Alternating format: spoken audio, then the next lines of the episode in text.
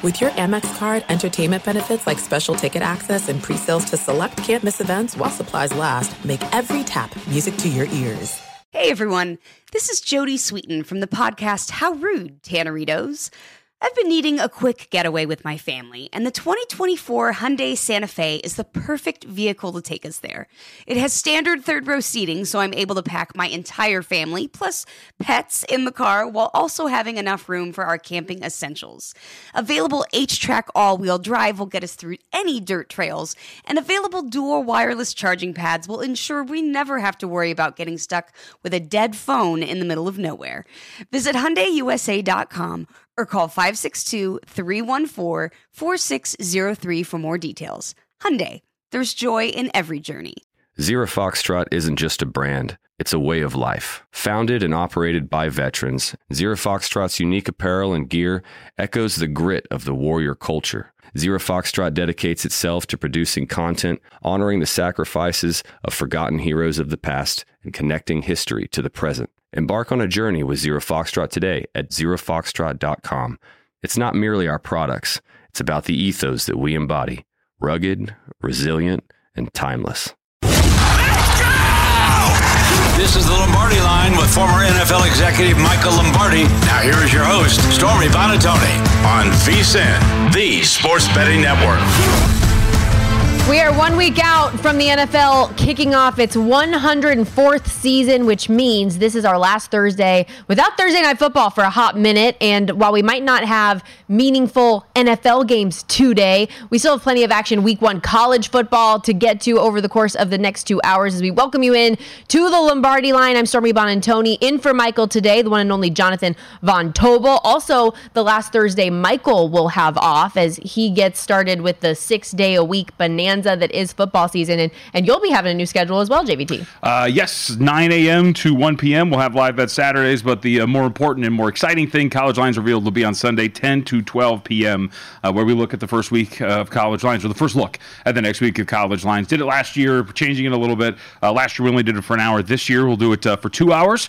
And um, yeah, I'm looking really, really looking forward to it. And I think I'm allowed, I think I'm allowed to say this. I don't yeah. know if I can fire. Uh, Pamela Maldonado will be with me as my co-host for those shows going forward. So that'll be a lot of fun. No, it's going to be awesome. Really excited to welcome Pam to the VSIN family officially. Same thing with Mike Somich, who's going to join us later on in the show. He's obviously done a lot of work for VSIN here in the past, but now an official full time member joining us, professional handicapper. He'll be here in hour two today. And then coming up in about 30 minutes, VSIN contributor himself, Will Hill. Although it's, I say like himself, but then his Twitter handle is at not the, the Will Hill. So I got it, you know. I mean, to us, he's the Will Hill, which, by is, the way, yes, our Will Hill. Our new schedule kicks off this week. Uh, Pam will not be with me this week. She'll be back next. She'll be, she'll be on next week. Will Hill be with me on Saturday. So I'm looking forward to that. There we go. Awesome stuff. Excited to have him in just a little bit. Um, but let's get into some of the news and notes headlines of the day. Starting with uh, several weeks. Apparently, did mean several weeks for Bengals quarterback Joe Burrow. Hard to keep Zac Taylor playing coy when his quarterback finally was out there on the practice field yesterday for the first time since July 27th when he suffered that right calf strain. Um, immediately saw that Bengals Browns line for week one tick back up to Cincinnati as a two and a half point favorite from the one and a half that it was, total 47 and a half. Um, when you saw the news, was that kind of what you anticipated? We figured that he would get out there on the practice field at some point. Yeah, I mean, look, when there's information that is important as to what is going to transpire, you can only take the information on surface. And when the information first came out that he was hurt, the first thing was several weeks. Should be back before week one of the regular season. And thus, here we are. We are before the regular season, and he's back at practice. What I'm more interested in is we've talked about this before, Stormy, is if you go back the last two years and Joe Burrow, the weird thing that happened, which was, I think, the day that he referenced slow starts because of missed time in training camp, right? He gets yep. the calf strain. Uh, but it's that the Bengals have been slow starters. Burrow, statistically, in the first two games of the regular season, has been a slow starter each of the last two seasons. So does that transpire yet again here? And especially week one against a Cleveland team that I am relatively high on in that I've bet them to win the division and think that they're going to be a pretty live team. I think that uh, them yeah, as part of a, a, teaser leg is going to be very popular and should be, you know, getting them up through three and through seven. So uh, I'm very interested to see if that slow start transpires and, of course, what the market wants to do now here. Will they push this up to that full three? I would doubt it. I think that there's a reason why it's still sitting at two and a half, but those are like the two things that I think now come from this. We know he's back, but what to what extent and do we start to see what we saw the last two years? And I am in a similar thought process with you when it comes to the Cleveland Browns. I am at least hopeful that things turn mm-hmm. around for them. That Deshaun Watson now has had this full off um, off season with the team, with the coaching staff. Doesn't have to take that step aside. We know the talent that there is around him, especially on the defensive side of the ball. So that early season game, again, that line sitting two and a half right now. Ja'Marr Chase said after practice yesterday that, you know, he did. He told Joe Burrow numerous times, don't come back if you're not ready, but he was full go, felt good out there yesterday. And when it comes to the contract side of things, obviously, Joe Burrow, the next guy in line for that massive contract extension, that was another thing Zac Taylor was questioned about. Was there any thought that maybe he would sit due to contract talks before the season started? And he said no, and that's what transpired. And to your point about what Joe Burrow said when it came to wanting to get those training camp reps and the mm-hmm. preseason mm-hmm. reps because he had been slow starting the last couple of years. I wasn't particularly surprised that he felt that that was still going to be important for him to get out there. Yeah, it's it seems that, and I, you know, we can t- argue about this is more of a Michael conversation, right? Like if I was Joe Burrow, would I want like every dollar and like want to make sure that I'm okay before you go forward? Sure, but Burrow seems to be a guy that would put that I think second and wants to at least from a competitive standpoint be ready to go. So how that transpires, generally, I would think even with an injury, we saw him bounce back from a torn ACL, that the guy's going to get the money that he deserves no matter what, and so maybe he thinks that, and thus let's just get ready for a season that is impending right now. This is Bengals team that is the favorite in that what we anticipate being a very competitive AFC North uh, win total ten and a half, juice minus minus 130 to the over, 11 to 1 shot in the Super Bowl odds. Third in the AFC, of course, the Kansas City Chiefs are the favorite, and Burrow has won the majority of those head to head games against the Chiefs that we know, except for a pretty important one last year in the right. AFC Championship. Burrow head no more, as they say. But when it comes to the top teams in the AFC, do you still feel that it's it's Chiefs, Bengals there at the top, or or who do you see sneaking in the AFC, which we know is so competitive? Oh yeah, say I don't think there's any reason why you would change your thoughts as to you know the top two being Cincinnati and Buffalo, or excuse me, uh, Cincinnati Freudian slip, uh, and Kansas City. I think you could throw Buffalo obviously in that mix, and uh, you know the odds would kind of represent Chiefs uh, in their own tier, and then you get Cincinnati and Buffalo, and then you get the rest of the AFC. I think that I would put uh, Cincinnati ahead of the Buffalo Bills, uh, just ever so slightly. So there's not like a massive gap between those two in my mind, but they're still there. So yeah, I don't think there's really any reason to change what you thought. And it's very interesting as we talked about, right? Kansas City for the second consecutive year, questions about what the wide receiver room is going to mm-hmm. look like, what that offense is going to look like with a change of wide receiver. Now this is a lot more impactful because of the massive bodies, of course, that they have to switch over here. So I'm be very fascinated to see if there is any drop off. But generally, when you have a quarterback like Patrick Mahomes and a play caller like Andy Reid, there's not that much drop off. Yeah, and some question marks for the Chiefs when it comes to their defense with Chris Jones still yep. maintaining his holdout. I know um, that they said this week they're hopeful Chris Jones will report, but there's been no actual update to that since he said on social media that he would be willing to hold out as long as week eight. Um, we also talked yesterday on the show about Nick Bosa and the 49ers reportedly getting close on their deal. More contract news. GM for the Dolphins, Chris Grier, said all contract talks between Chris Wilkins and Tua will be put on hold until after the season. But let's move ahead with another one of the biggest headlines of the NFL this week and for the last couple of weeks. And I, I hate to say this, buddy, because I know you're a Colts fan, but oh, what a mess it is in Indy right now. Jonathan Taylor, of course, not traded by the team imposed deadline on Tuesday, was placed on the physically unable to perform list to start the season, meaning he'll miss at least the first four games of the season. Before we get to your thoughts, let's hear from GM Chris Ballard on what he believes is a repairable relationship with their franchise running back. It sucks. It sucks for the Colts. It sucks for Jonathan Taylor, and it sucks for our fans. It, it just it does, and it's it's where we're at, and we've got to work through it, and we're going to do everything we can to work through it. Relationships are repairable. They're repairable. I mean, how could you see this coming? It does suck. They have no power in this in any way, shape, or form. There's no way that they could abs- that fix this in like two seconds. So I, I, you feel for Chris Ballard. You feel for Chris Ballard. This is all Jonathan Taylor's fault, to be quite honest. You're the worst. It uh, does. It does it's, suck. The situation as a whole sucks. I agree with it from that standpoint. I'm. I'm being obviously facetious. Yes. Ballard and the, in, you know, the eccentric owner, we'll call him Jim Irsay. Did he not? Did he not look like Zach Wilson a little bit in that clip? Kind with, of. With the well, here's the thing. Youthful cap. Yeah, that's that's the question. Is you know like the fifty plus year old guy in the flat brim baseball fitted is you know kind of. It's cool when Kyle choice. Shanahan does it, but Is I'm it? not sure other other people can do it as Um, well. It's become his thing. Right. I would say this. Like you can you can you can sit there in front of the press and say the situation sucks. At the end of the day, you're a team that has some cap space with a rookie quarterback that you're going to build around and a very cheap backup. Like you're in a situation where you can make the guy happy, pay him what he probably wouldn't get elsewhere, and still be in a flexible financial position because the guy that you drafted, hopefully be your future, is in the first year of his contract. So I, I would think that look, they can fix this. I think it's foolish to come out and say, "Oh, it sucks, man." What do you, what do you-" Like, no, you could do something about it if you like. And the team itself is kind of odd. You know, the roster cuts. They only have what four wide receivers on the on the uh, on the roster right now, and what they're trying to do, I'm not entirely sure. But at the end of the day, like this is kind of a situation of their own making, including Jim Irsay making comments that kind of inflamed all of this. yeah, it doesn't help when your owner is saying the things that he was saying. If Jonathan Taylor's out of the league and I die tomorrow, like the league will go on. Which, granted, is factual We're all information. dust in the wind, Stormy. But geez, Louise, you know you don't need to put your running back on blast from that standpoint. But I also think that. The team was probably caught a little bit off guard based on the comments that Jonathan Taylor had made earlier, even this year in April, saying that, you know, everything was all good. That wasn't going to be a concern for the time being. And then he gets a new agent fueled by the owner that loves to talk, compounded by the general devaluation of the position that we sit at right now in the running back for the NFL. And it's just one of those things that's unfortunate all around. I feel like, will Jonathan Taylor, in your mind, play for the Colts this year?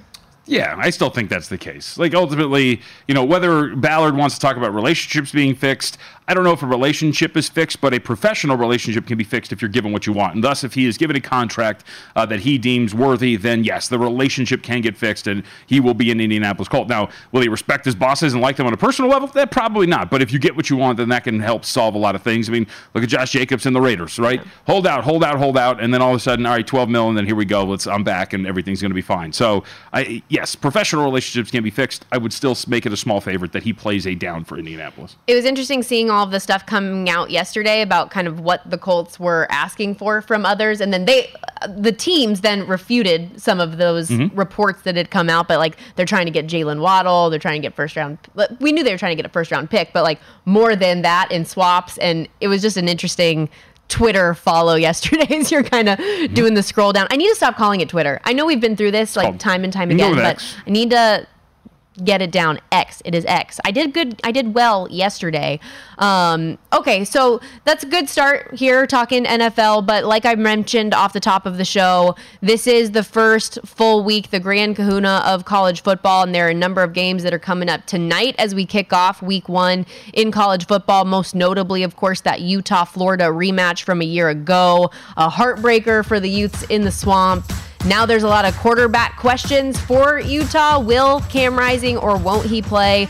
The line certainly indicates one thing, but is that the reality of the situation or has that line even maybe moved a little bit too far? We will discuss it all when we return here on the Lombardi line. We're just getting started. This is VSIN, the Sports Betting Network.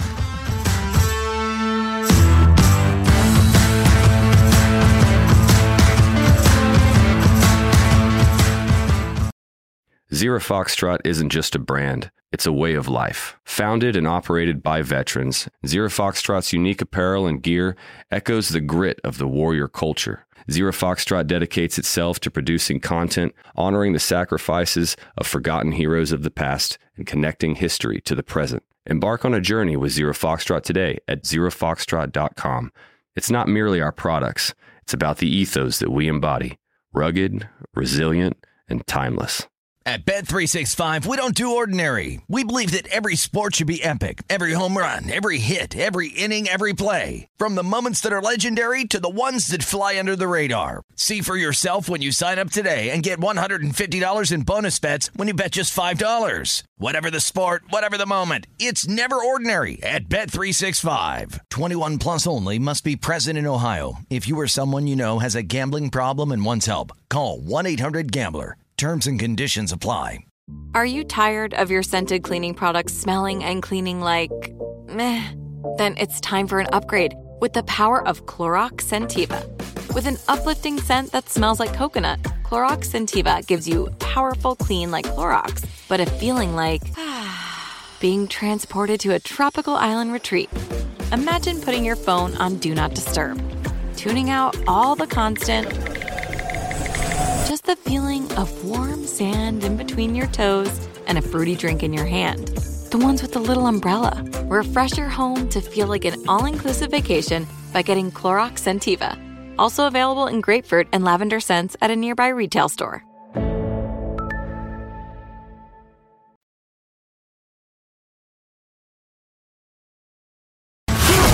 Is the Lombardi line with former NFL executive Michael Lombardi. Now here is your host, Stormy Buonantony on VSIN, the Sports Betting Network. Today is the day. Our updated NFL betting guide is out now. Throughout this entire NFL preseason, our VSIN experts have been reevaluating each and every team to help give you the best betting edge we can. The updated guide has picks from every on air host. We'll get to JVT's and my own here in just a little bit. Team specific preseason analysis. Michael Lombardi has a breakdown of every team, how to use VSIN betting splits and football contest strategies as well. Adam Burke has a great write up there. If you want the best and most comprehensive collection of picks, predictions, and previews, Now's the time to become a VSIN Pro subscriber. You can do so for as low as 19 bucks or save 50% off of that monthly price when you do the annual subscription. Bet smarter all year long. Sign up today at vsin.com slash subscribe. Jonathan Von Tobel and Stormy Buonantony with you back here on the Lombardi line. And while we'll talk plenty of college football throughout plenty of NFL, excuse me, throughout the course of the next two hours. It's time for a little college football talk now. Week zero was a great appetizer last week, but it's officially week one in college football. We've got four days of games coming up, our first fully loaded weekend, and it all kicks off with 11 games coming up today. The most notable of which certainly is that Utah Florida matchup, and we we've seen that line go all over the place, as high as nine and a half, as low as four. JVT. Yeah, I, I find this pretty fascinating. So last night or yesterday, you know, whatever time it was, time melts together now at this point.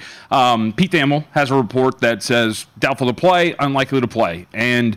So the market now is kind of floating around five, but you and I were talking about this. What I find kind of fascinating is when you watch the way the markets bounced around throughout the weeks leading up to this game, it got to as low as consensus four and a half, and in some spots four, based on nothing but thoughts that, hey, you know what, it's probably unlikely, and based on reports that he wasn't practicing. Mm-hmm. But now we have an official college football reporter saying he is doubtful to play. It's unlikely we're going to see him, and the market has kind of pumped the brakes at five. So what I'm going to do is look, I, I think we've come a little too far. I think Cameron Rising is a very good quarterback. I think he is worth obviously something to a point spread. But if we're going to get down to like the four range, potentially even three and a half, once we get the official news, we'll see what that's going to be.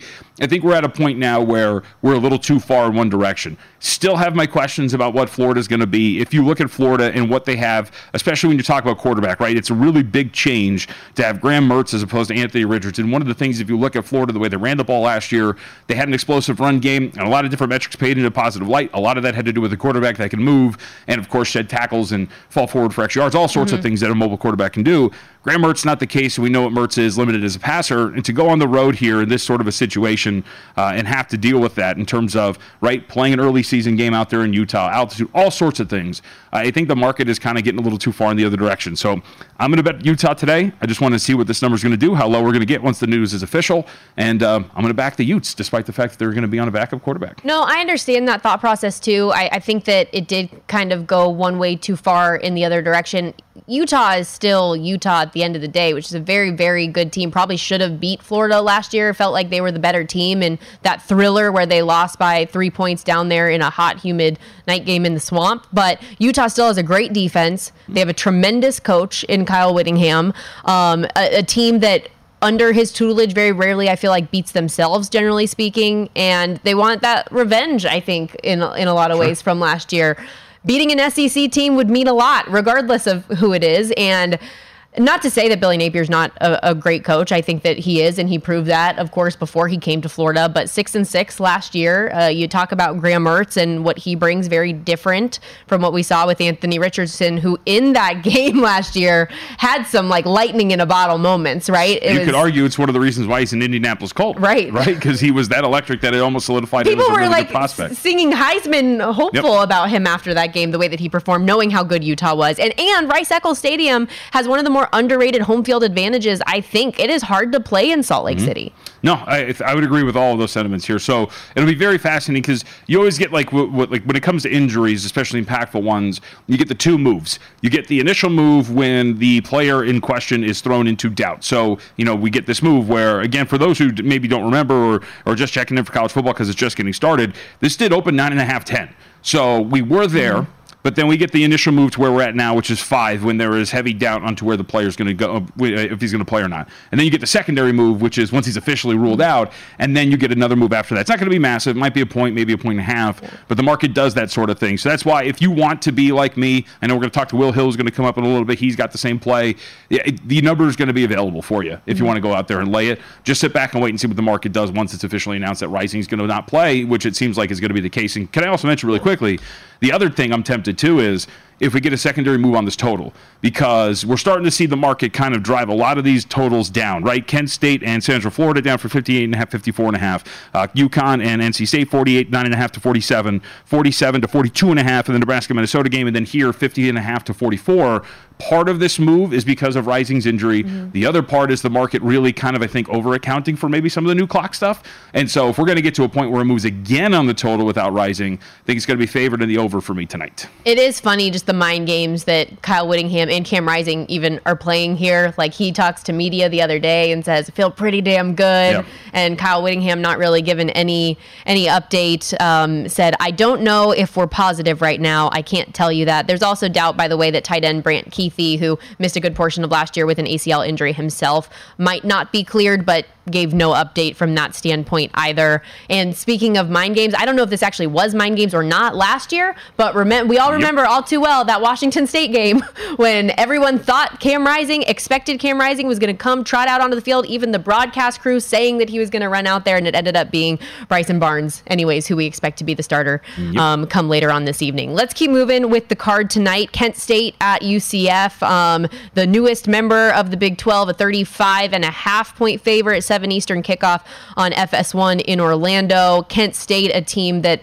that I think largely a lot of people around the country think could be the worst team in college football this year. Yeah, I think that's probably going to be the case here. The question, the question for this game is just how bad Kent State's going to Yeah. be, right? And so it, the market clearly thinks that that's going to be the case, and I can't really find a way to disagree with it. Th- This is where I think when you look at it, for me, this is going to be uh, one of the things that I've tried to talk about a lot, right? When it comes to in-game wagering and live wagering, what you're looking for is potentially Kent State, you know, scripted drives coming off, you know, getting ready for this game, potentially having some early success and coming in then betting the other side. Because I don't really know much about either team, to be quite honest with you, and what we're going to expect. And with such a big number, and especially the way the market's moved, this open 30, now we're up to 35 and a half. You're kind of behind the eight ball because it's moved so much. If you can get an early score from the golden flashes, then maybe you're going to be able to get in live. But I wouldn't want to come in and lay 35 and a half. If anything, it's take 35 and a half and sit back. From last year, lost their starting quarterback, top three rushers, lead wide receivers, four offensive linemen. Defense will be bad. Recruiting has been bad. Um, UCF, meanwhile, a nine and five team last season, and, and one that a lot of people actually like in their first season in the Big 12 this year. NC State, It's eight- not. It's not often you see zero next to returning starters for one side of the ball, and that's Yeah, exactly that's what's happened with defense. Kent State. Yeah. That's terrible. rough. Uh, NC State, 14 and a half point favorite, taking on UConn, total 47, some 46 and a out there on CBS Sports Network, 730 Eastern. Um, Jim Mora obviously leading a very improved team from 1 and 11 two years ago, 6 and 7 last year in a bowl game. It really just did an amazing job for a program that's been bad for a number of years and experienced roster coming back. But NC State obviously has the brand. No Devin Leary, but you do get Brennan Armstrong, who has been a really good quarterback when reunited with his current offensive coordinator at NC State. How do you evaluate this one? So I took 14 and a half with, with UConn. I, I think that UConn's going to be in a position, much like they were last year. For those who remember, UConn actually finished 9 and 4 against the number. They were a good ATS team last year, and it was situations like this that I think you want to go to. So I took 14 and a half with the Huskies. I think I like what their quarterback situation is. Uh, Joe Fagnano comes in from uh, Maine. He has his head coach now over there as well. Uh, that's going to be the offensive coordinator for UConn. That would be Nick Charlton. So there is some continuity, right? Usually you want to see that difference. Like, okay, we have a new quarterback and a new system. Well, these two guys at least worked together when they were at Maine, so there should be some cohesiveness here when it comes to implementing this offense. I think UConn's going to be a pretty live team once again. You mentioned the job that Mora did a season ago. I think they've got a solid quarterback. I think they're good enough here to take on an NC State team that only brings back thorough for three or four guys on defense. I think they're going to be able to stay within this number, and it's going to be a season that I expect at least you to have as last year, right? Good, solid ATS mm-hmm. team. I don't know about the wins, but I think they're going to be good on a week to week basis it's crazy how bad they were before last year. Yep. 2021, one win. 2020, they didn't play in that COVID season. 2019, two wins. 2018, one win. 2017, three. 2016, three. It's just for years and years and years been abysmal. So to have a six and seven season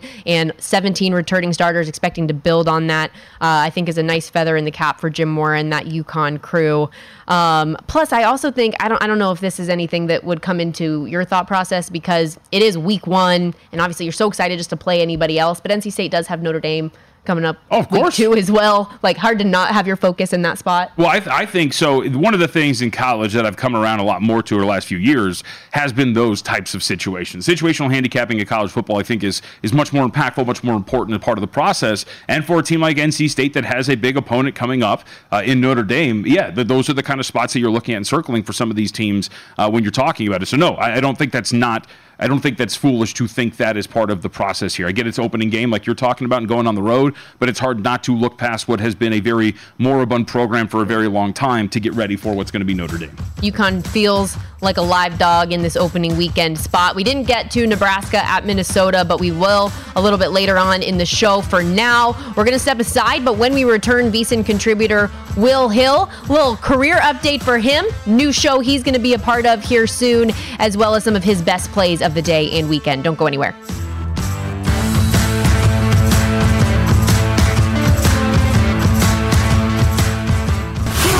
This is the Lombardi line with former NFL executive Michael Lombardi. Now, here is your host, Stormy Buonantony, on VSIN, the Sports Betting Network.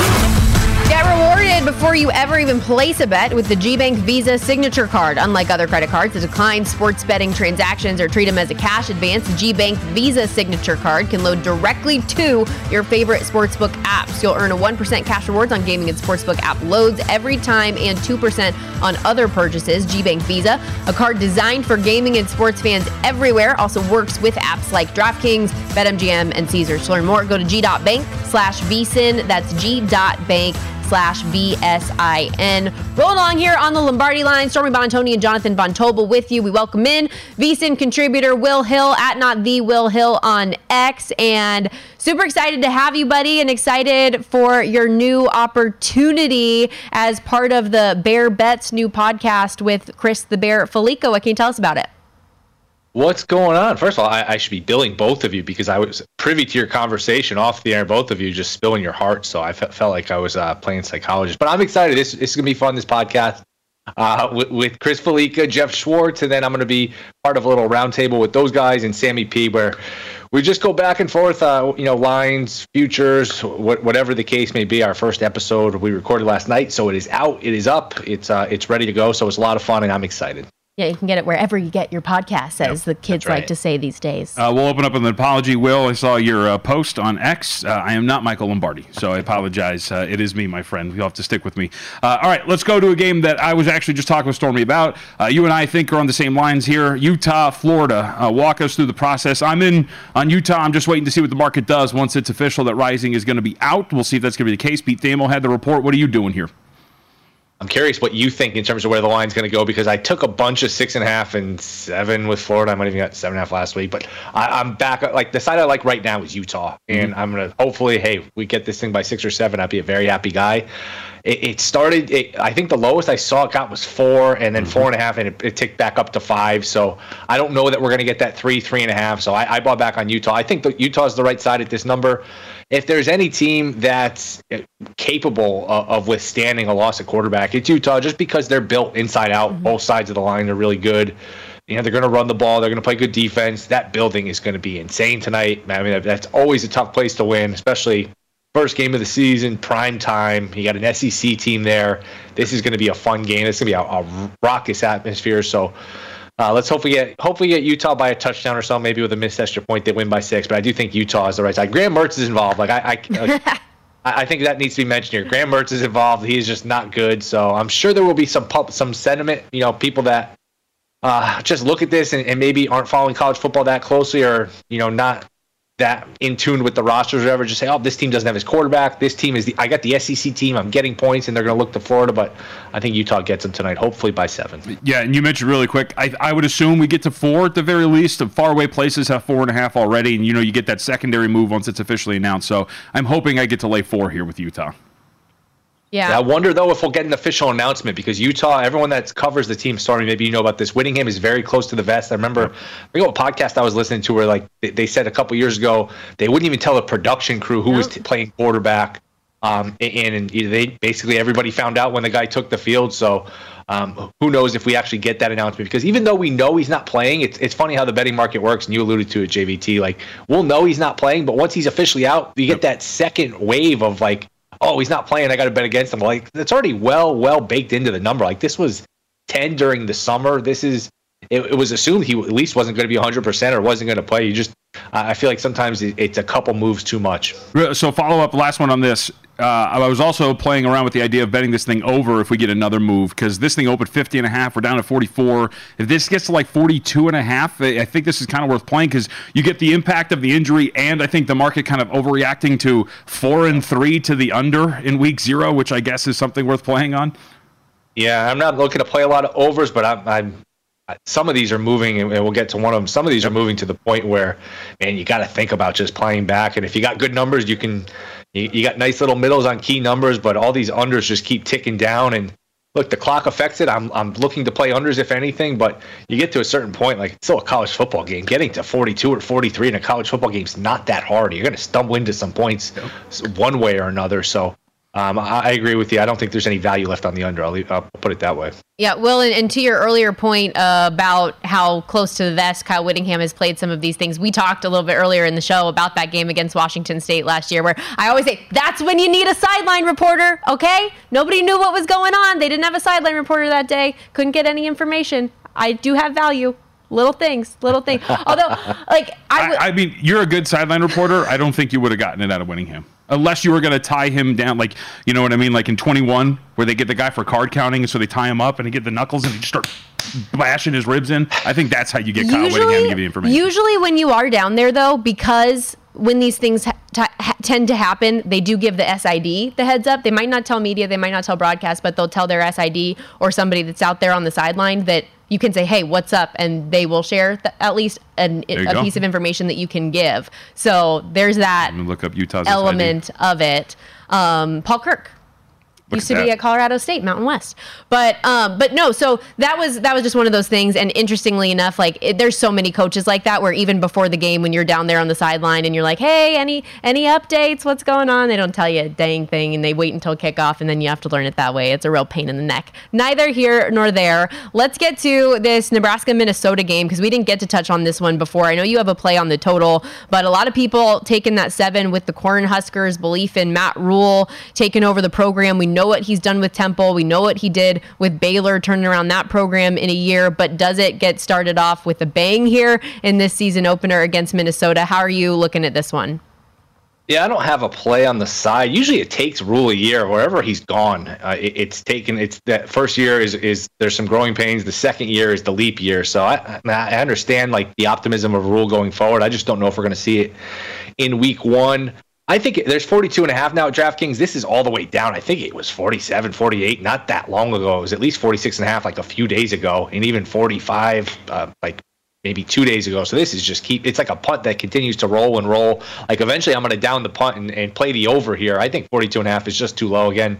Like it's, it's just hard to not score 43 points in a college football game. I understand the new clock rules, but to me Minnesota, I think uh, you know, reading between the lines with some of their comments from camp, they're going to shift their philosophy on offense a little bit. They've been such a run heavy team. I think they were 70% rush rate last year, where they're basically like a service academy with the way they ran the ball constantly. So I think they're going to be more of a pass heavy team. The quarterback's not a bad player. I'm not going to try to pronounce his name. Stormy, you're a pro. You, you probably got it in JVT. You probably could too. Um, I think they'll be better at quarterback, and they lost a lot on defense. They really lost a lot in the secondary. So to me, just in general, they profile as an over team. I know there's some wins you have to worry about, but uh, who knows? Maybe that helps you a little bit. You get a, a, a, you know a turnover, a pick six early, something like that. Defense can help an under too if you get turnover in the right spot. So I will go over here. I just think this is too much of a movement. All right, I like it. I'm... Is it Kaliakmanis? How do you say it? Do you know? I think that. Ethan. Uh, there you go. I think. I think. I'll trust the Minnesota quarterback. Yeah, I, th- I think that's how you say it, but We, that's where we need Lombardi for the I was too. That's- I have I have UMass at Auburn this week. I've been way too focused on Pumachan. Okay, so that's a that's a new name for me this week, but it's little things. Okay. With that, let's go to Friday. Uh, Chips on the road taking on Michigan State. This number is what 14 now uh, across the board. Total of 45. This is another total that's moving. What do you make of this one? I like the dog here. I like the 14 and a half, or the 14 and a half's all gone. I don't want to give out a stale number. I looked like an hour ago, and there was a 14 and a half. I think at least still at DraftKings. I wouldn't be surprised if we, we close at 14 here. To me, it's a couple things. It's a fade of Michigan State. I think they have issues all over the uh, all over the field. Uh, uh, $95 million does not get it get you what it used to in terms of the coach. This program has gone south since they gave him that money. I played their underseason win total. Michigan State for me is a fade. And I just think Central Michigan was a little unlucky with turnovers last year. I mean, minus 18 overall. There was not one game where they were positive in turnovers, some bad fumble luck. Uh, McElwain's one of the better coaches, at least for this level. He usually doesn't have two bad years in a row. So I could see an ugly, tight game. This is a lower total at 45 and a half. So those points are extra valuable in a game where you don't expect a lot of scoring. So I will take the Chippewas here plus the 14 and a half. Try and find a 14 and a half, obviously. The game of the week in college football, we have to wait until Sunday for, but Florida State and LSU going head to head. It appears we are on opposite sides of this one. I bet LSU minus two earlier this morning. You were able to get a three on Florida State. What do you like about the Seminoles?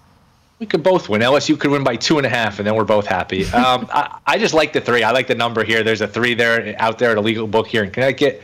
Uh, I could t- tweet it out here in a minute. I just think I love the coach in Norvell. Uh, The 207 combined starts for the offensive line, so it's a very good, very experienced offensive line. A good play caller with Norvell. Uh, one of the Heisman short shots in, uh, in, in with the quarterback here, Jordan Travis.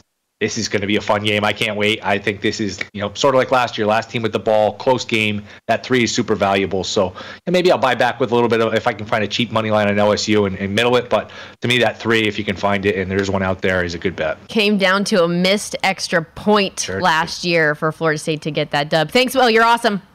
All right, appreciate it. Thanks for having me. That's our guy, Will Hill. Follow him at not the Will Hill on X and on the new episode of Bear Bets that dropped earlier today, branching off from Fox Big Noon Kickoff with Chris the Bear Fallica. We are going to step aside. We'll get back to some NFL talk when we return. Our favorite bets that we have put down pen to paper, got them in the bet slip for this NFL future season.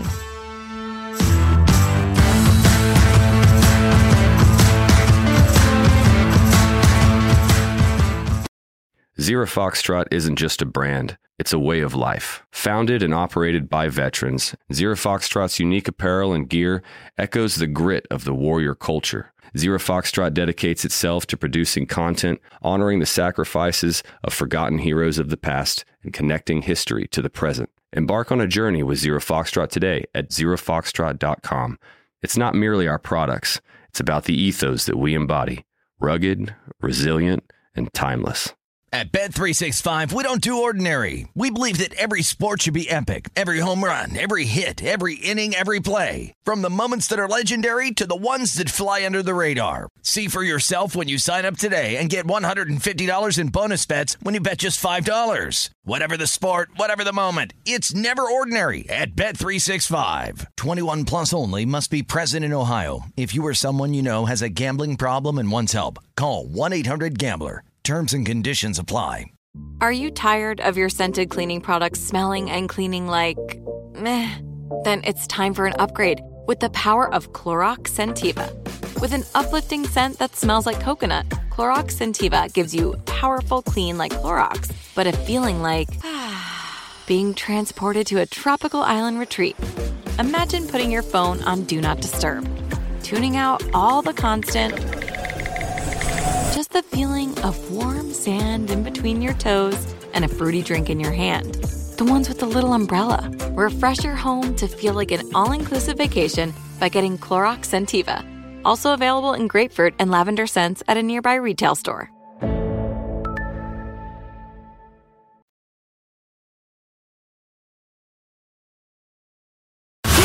This is the Lombardi line with former NFL executive Michael Lombardi. Now here is your host, Stormy Buonantony on VSIN, the Sports Betting Network.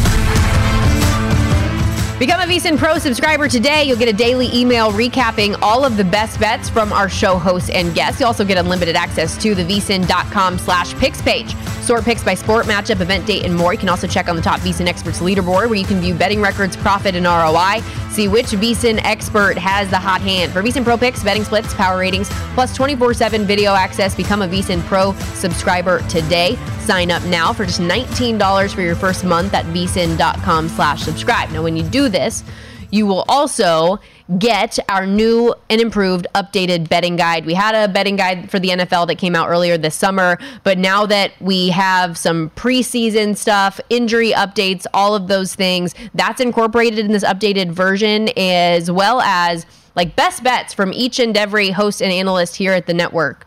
So, I know what my favorite one is, what I wrote down. What did you put in the guide? New England Patriots to make the playoffs. Uh, I love this team. I, I, you know what? I think I'm a Patriots fan. Music now. to Lombardi's ears. That's right. Um, maybe spending all those time that, that time up in Atlantic City is really what changed me, um, converting me to be a Patriots guy. No, I, I think when you talk about a team being undervalued by the betting market, and again, value is you know the, to the eye of the beholder, however you make these numbers, whatever it is.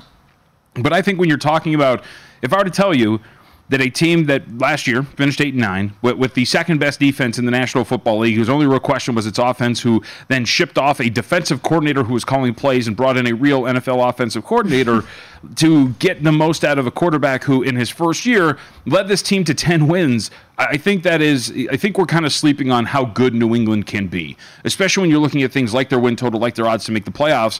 And I get a lot of it has to do with what division they're in, but I think that New England is much closer to the teams in the division than the market would account for at this point right now. And especially if you're going to get an above average offensive effort from New England, and all of a sudden this defense starts to become, again, they were second best in EPA, they were top five DV, like so many different metrics. Mm-hmm. They were top five defense. If that comes back, which I think it is, because mm-hmm. Belichick has proven he's going to do that consistently, and you get again above average play from this offense, this is going to be a team that I think can make it into the postseason, and at the very least has better odds of making it into the postseason than the market would indicate. So Patriots make the playoffs plus two forty five. Yeah, that that defense is going to be solid once again. And I, this was a team that coming into the season, I liked their win total over for a lot of those same reasons. I don't think that you can state enough how big of a difference it's going to make for an offense and for a quarterback to have a real offensive coordinator. Like that's what happened last year, I get that we talk a lot about Bill Belichick being one of the greatest of all time when it comes to the coaching position, but that was a head scratcher from top to bottom. And if it would have worked out, then hey, more power to you and the witchcraft and wizardry that was out there. But that played out exactly like everyone, it seemed, except Bill Belichick thought mm-hmm. it would. And, and really quietly, Mac Jones actually showed improvement as the season went along. If you go from week 12 on, he graded out above average by PFF standards. He stopped committing as many turnover worthy plays. And still, and that's one of the biggest assets for Mac Jones, he's not a guy who commits a bunch of turnover worthy plays. Last year, turnover worthy play rate of 2.7%. It was 2.5 in his rookie year. And what kind of you're alluding to, Stormy, which I love the most, is you know, we we have we have two sample size. We have two seasons of Mac Jones. We have one in which he was an above average quarterback that led a team to the playoffs, and we have another one in which he was below average and his team had a losing record, was one away from going, you know, having a winning record though, eight 9 mm-hmm. But for some reason, the collective we are like, not that second season's the real one, where he had a buffoon calling his plays and putting it right. Like that's yeah. the legitimate version of Mac Jones, and I just don't understand why that would be the case. So uh, I think you know you sound like you're kind of locking step with me. At least you bet it over the win total. Uh, I'm, I'm betting this team to not only go over the win total, but make it to the playoffs, and that's my favorite bet that I use for the guide. What was your first thought when you saw Bailey Zappe and Malik Cunningham released? Uh, we know obviously they ended up Good. still signing on the practice squad, but I think I, that was another one of those things. You're like, okay, so we got you, Mac. Right. Well, so here's the thing, and I think you've you've come to know me a little bit more as we've done some of these shows, and like some things just really make like grind my gears to the point where I'm just like, can we not have stupid conversations? And so one of the stupid conversations during the preseason was like, Mac Jones better watch out. Bailey Zappe, Bailey Zappe. Emily Cunningham, he, he could lose his job. No, like that's not going to be the case. Like there's this weird narrative that was spun out there that him and Belichick didn't see eye to eye. Stormy, if I told if if Bill Adee came in here and said that you've got to do a show, but you got to do it blindfolded and you're not going to have a rundown, like you're gonna and, you're setting then, someone up for failure. Right and then afterwards you start getting arguments with bill and everyone at the network's like you know stormy's not really being a team player. Like no bill's screwing you over and it's the same thing here except a different bill. Bill belichick screwed mac jones over with a terrible coaching staff around that offense. I think this is going to be much better And he actually credit Mac Jones too for the way that he's talked publicly this training camp and offseason, saying that like he put a lot of that on him and that he wants to re-earn the trust of the guys around him. He's working on his attitude. Like he even though he Yes. was put in such a tough position, I think has still handled it really, really well, at least publicly. My bet that I put in the guide, and again, we're giving you ours, but there's a ton of these mm-hmm. that cover a bunch of different angles, whether it be season win totals to make or miss the playoffs, player props, um, different ways that you can attack this preseason from a number of angles and markets. But what I went with was the Vikings over the eight and a half win total. I know a lot of people, rightfully so, anticipate regression from a team that won 13 games a year ago and had just an unprecedented number of wins in one score games and the point differential. We know all of the things, right? But I think five games is just too many to regress in this spot, given the talent that they have, given the defensive coordinator that they've brought in in Brian Flores. Uh, I, I know our guy Michael, I even wrote this in the guide, I'm pretty sure. Michael loves to joke that they can't let Kevin O'Connell into a casino because of how lucky that guy was a year ago. And I do believe that, like, luck, there is a luck factor when you win that many games that come down to the wire. But there's also a little bit of a, a skill factor that in clutch time, they were able to rise their level of play. And I like Kirk Cousins. A lot of people like to hate on this guy and, oh, bet against primetime Kirk, all these things. But Margaret Thatcher. but I, I, I think that he's got a lot more to give than people give him credit for. Uh, I agree with you, and because here's here's the most important uh, the most important point that you made. Eight and a half and going over that, and if they go nine and eight, 10 and seven, that is regression. That's regression Correct. from a team that won 13 games last season. So uh, I, I think that we're like, as a whole, we're kind of missing the point of like, yes, they can regress, but also still win a division at nine and eight or 10 and seven and just not have the wins that they did last season. And there's a reality in which, yes, they regress again, but the defense, which was, I think, one of the biggest culprits for a lot of what we saw last year, uh, gets better this season. So Mm-hmm. Well, it couldn't get worse. Well, that's in, They were in- what? I guess technically they could 31 of 32 in total defense. It's- But I it think bad. that's like the most important point here is like the offense is still going to be good. Like you, last year, the offense was good. It's just the defense that allowed them to still win 13 games that also have a negative point differential. So if your offense gives you the same baseline of production, your defense gets better. You're still talking about a team that can win nine, 10 games in what I think is a pretty not poor division, but not one that's very that's insanely strong. Not Like, a division of world beaters by any means. So I agree with your. I would agree with your thought process here. Like the the, the Vikings are. I have. I- I've I've gone pro Vikings almost every single year. Last year I finally got an NFC North to get home, even though I think I bet it like four years in a row.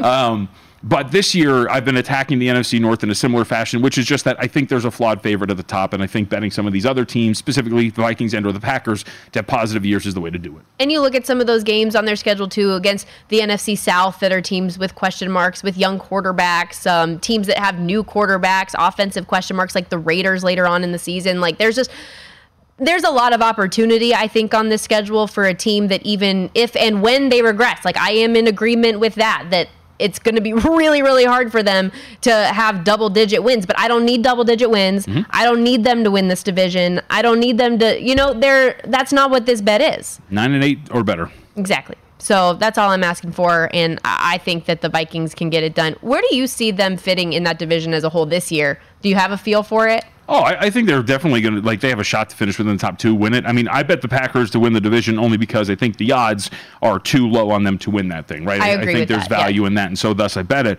Uh, Which we but- did start to see a move, by the way, because they were either a longer shot or right there Yep. with the Bears, and that's come down a little bit. It, it, it's it's insane to me to think that the Bears have a better shot at winning as this as we pull up the DraftKings Yep. odds and they're back to the longest shot again. It's again like I just if you're to tell me the Bears have a better chance of winning this division, I just don't understand that thought. Um, but to your point, like no, like I think there is. I think the flaw, the favorite is flawed. I think that the Bears are flawed in terms of their probabilities of winning the division. Thus, there's value elsewhere in this division, whether it's the Packers at four to one, which is how I judge it, or the Vikings at plus two ninety. Uh, I think either one is perfectly plausible in terms of saying I see value in these. But no, I think that they're one of the top two teams in the division. I don't think there's any question.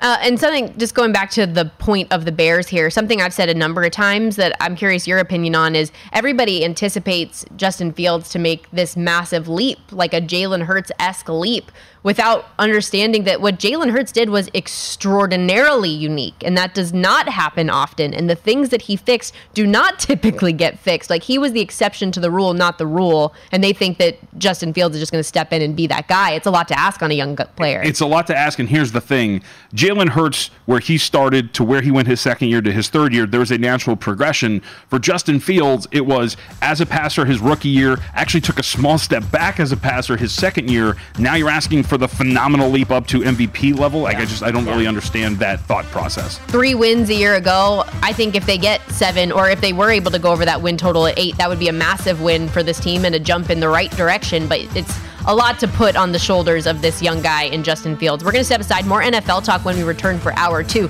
Jonathan Von Tobel is back.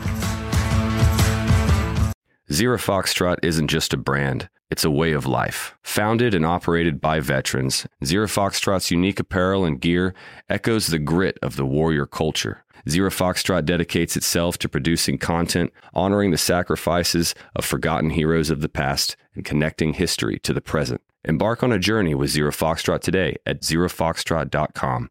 It's not merely our products, it's about the ethos that we embody rugged, resilient, and timeless. At Bet365, we don't do ordinary. We believe that every sport should be epic. Every home run, every hit, every inning, every play. From the moments that are legendary to the ones that fly under the radar. Whether it's a walk-off grand slam or a base hit to center field. Whatever the sport, whatever the moment. It's never ordinary at Bet365. 21 plus only must be present in Ohio. If you or someone you know has a gambling problem and wants help, call 1-800-GAMBLER. From BBC Radio 4, Britain's biggest paranormal podcast is going on a road trip. I thought in that moment, oh my God, we've summoned something from this board. This is Uncanny USA. He says, Somebody's in the house, and I screamed. Listen to Uncanny USA wherever you get your BBC podcasts, if you dare.